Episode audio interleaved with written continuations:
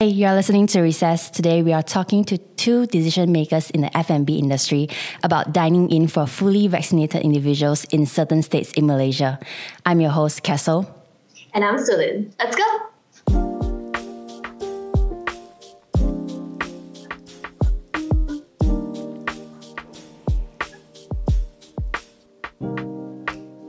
Today on the show, we have Jeremy and Michelle with us. Hi, guys. Welcome to the show. Hello. Hi. Mm. Hello. So, Jeremy is the founder of Urban Daybreak, a popular brunch spot with outlets in Penang mm. and KL, while Michelle is a marketing manager for My Laksa with almost a dozen outlets across Malaysia. Just last week, the government announced that fully vaccinated individuals in phase two and three um, states can be allowed to dine in at restaurants. What are your thoughts on this? Um, on this matter, uh, we actually, for uh, My Laksa, we actually feel that uh, at this point of time, uh, it would be a better thing to actually look at our employee safety first because our employee safety is our priority. And without having our employees' safety in check, it would actually affect our customers. So, as much as we love our customers to come back, um, at the moment right now, uh, definitely getting our employees fully vaccinated would be our main priority. Oh, um, well, for us, it's definitely a good news um, all of us, we just can't wait to live back our normal lives, um, uh, back to normality. But at also at the same time, uh, we have to be very careful. Uh, we cannot be reckless and also be responsible. Uh, that's our take for the moment. Okay. Uh, Michelle, I see that most of my Laksa outlets are located in malls. So, how are you guys dealing with this new rule? Okay, so um, a majority of my Laksa outlets are in malls and hypermarkets.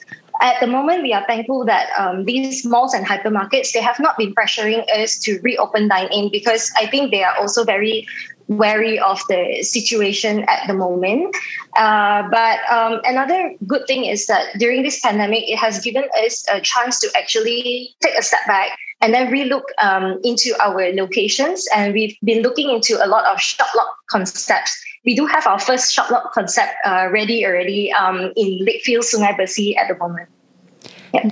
Jeremy, it's interesting because you own restaurants in both states, KL and Penang, both under under different phases. And over the weekend, you guys decided to open up the branch in Penang just to quote unquote test waters. How was it like?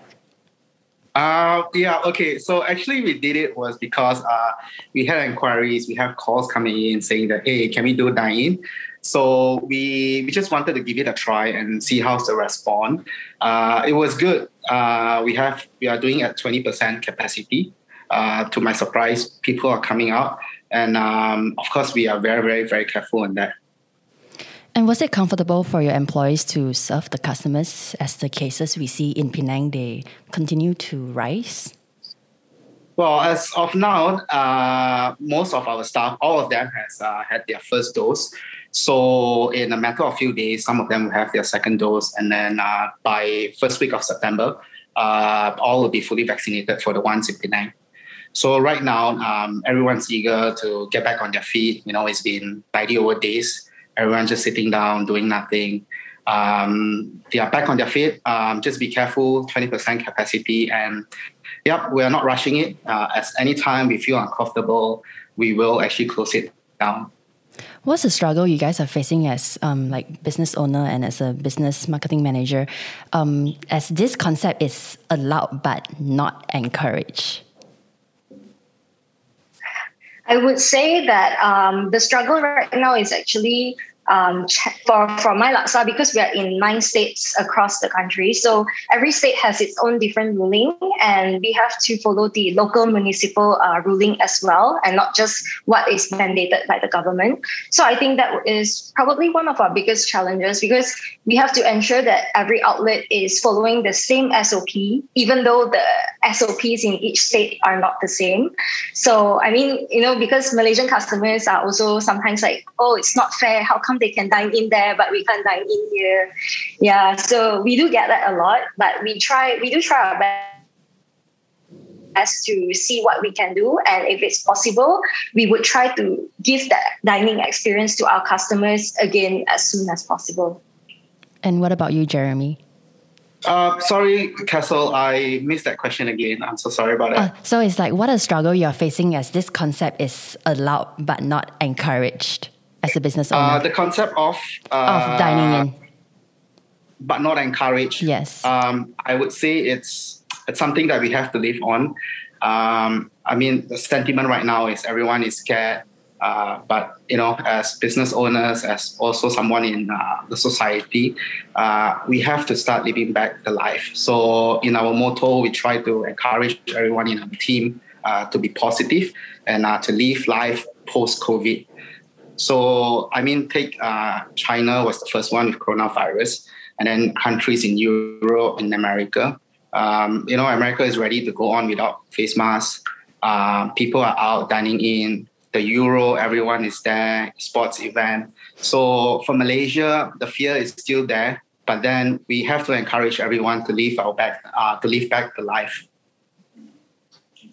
So you mentioned about the vaccination, Jeremy, and Michelle. You've also mentioned about the different uh, municipal SOPs. So what do you think about the SOPs that customers should be fully vaccinated to dine in, but not the employees? Should the customers be concerned? Um, definitely, customers should be concerned um, because for even for us as uh, we are customers ourselves, we wouldn't want to be um, you know fully vaccinated, but then go into an outlet that uh, we are served by people who are not fully vaccinated. So taking that into consideration and also our um, employees' uh, safety, uh, this this is something that I feel that um, it should be something that is equal for all that basically to in order to serve we must ensure that we cover everything 100% before we even allow our customers. Because in in this pandemic all it takes is one person. so it could change into a cluster very quickly. What we've seen and thankfully not our experience at the moment but we don't hope to experience that. Yeah Jeremy? Yeah. Talking about this, um, we are actually really, really thankful. Um, struggle of 18 to 19 months, uh, we only had one case. Um, whereas, I mean, we have avoided as much as we could. But for right now, there's actually a problem. Uh, the problem is for states that is going through a phase two, um, the vaccination rate is not as rapid as the ones in Klang Valley. So you see there is a strike of imbalance. Uh, if you're saying in KL, the vaccination rate is so high, whereas in Penang, it's still very low. So what earlier could have been done earlier, a better way, which is um, they could have actually tried to give the uh, aside from the frontliners, people in the service industry, the tourism, the F&B, they should be given the priority for the vaccine first. So for all this, you know, um, government is trying to kickstart the economy for everyone. So, you know, uh, life could, could go back to normal. But uh, this is something that we have missed out, but we just have to live with it. So, yeah. All right. So, as businesses, what can you do to make customers feel safer to dine in? As businesses, definitely our role here is to ensure everything is safe for customers because we want to give them like the, the, the di- dining experience again. Is something that everyone misses and it's something that we ourselves miss as well. So definitely for this we are ensuring that we adhere to all sops making sure everything is clean everything is sanitized regularly. Um, of course for the vaccination part of things but even with vaccination we we also ensure that all our employees are taking a test uh, every month or so, so that we ensure that you know, even if even though you're vaccinated, but there is a chance of you getting um, COVID as well. So this is something that uh, concerns us, and definitely regular testing and ensuring the safety of everyone is our priority. I couldn't agree more with Michelle. Um, everything that she has said is something that we will adhere to and something that we will do. Um, yeah. And we all know that in this pandemic, um, F&B is badly affected. And just back in May, actually restaurant owners are pleading for the government to allow dine-in. Uh, back then in May, cases were at 4,000 cases per day. And citing data from some 300 clusters, according to Free Malaysia today, that actually only this among this cluster, only 0.96% came from restaurants, whereas compared to factories um, with the almost 39% and 15% from the community. Um, saying, and then they are saying that back in May, that allowing restaurants to operate had not proven to have a large impact on viral transmission. But right now, it's like um, the government allow, but people are still scared to open. And actually, I've contacted a few um, restaurants in Penang who has already opened, but they're afraid to come on the show because they are so scared of um, backlash. So, so, what are your thoughts on this? okay. Um, well, for us, definitely, uh, we were actually quite grateful for the um, no dine in um, uh, mandate because for us, definitely, um, we we have like over like hundred employees, so it's very difficult to actually keep track, and especially if like human nature, we have the tendency to not tell until things get serious. So taking all of that into consideration, uh, definitely if back then they allowed dine-in case cases would probably be much higher right now. So for that, we are thankful. And I also see it as a blessing in disguise because honestly, um, by not allowing dine-in and all that, it has actually um, helped Malaysians adapt much faster to online delivery, you know, through ordering things online. This is something that China has already done like years ahead of us. And it took a pandemic for Malaysia to actually catch up rapidly. So I, I would say in that sense, like it is kind of a blessing in disguise. Um, back to the question of um, you know dining is not allowed to open, whereas um, the the other sectors are allowed to open, which is contributed to the um, the cases and everything. Uh, what is done is done.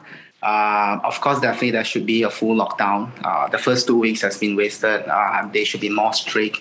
But then at the same time, um, I don't think Malaysia is ready for a full lockdown. So these are the decisions from the government that we see. It's not just for the people in F&B, but I'm very, very sure it's uh, for the whole of the nation. So if we were to do a full lockdown, um, we're going to be in uh, deep, deep trouble. So um, uh, the service uh, service industry, the F&B, will take the bullet first, whereas um, the rest will still keep the economy running and people will still order the food and we will do the delivery. Yeah. Well, thank you so much, uh, Jeremy and Michelle, for coming on the show and just sharing your thoughts on this issue and being so open about how you are dealing this uh, as a restaurant. Thank you so much. Thank you for having us. Take care. Have a good day.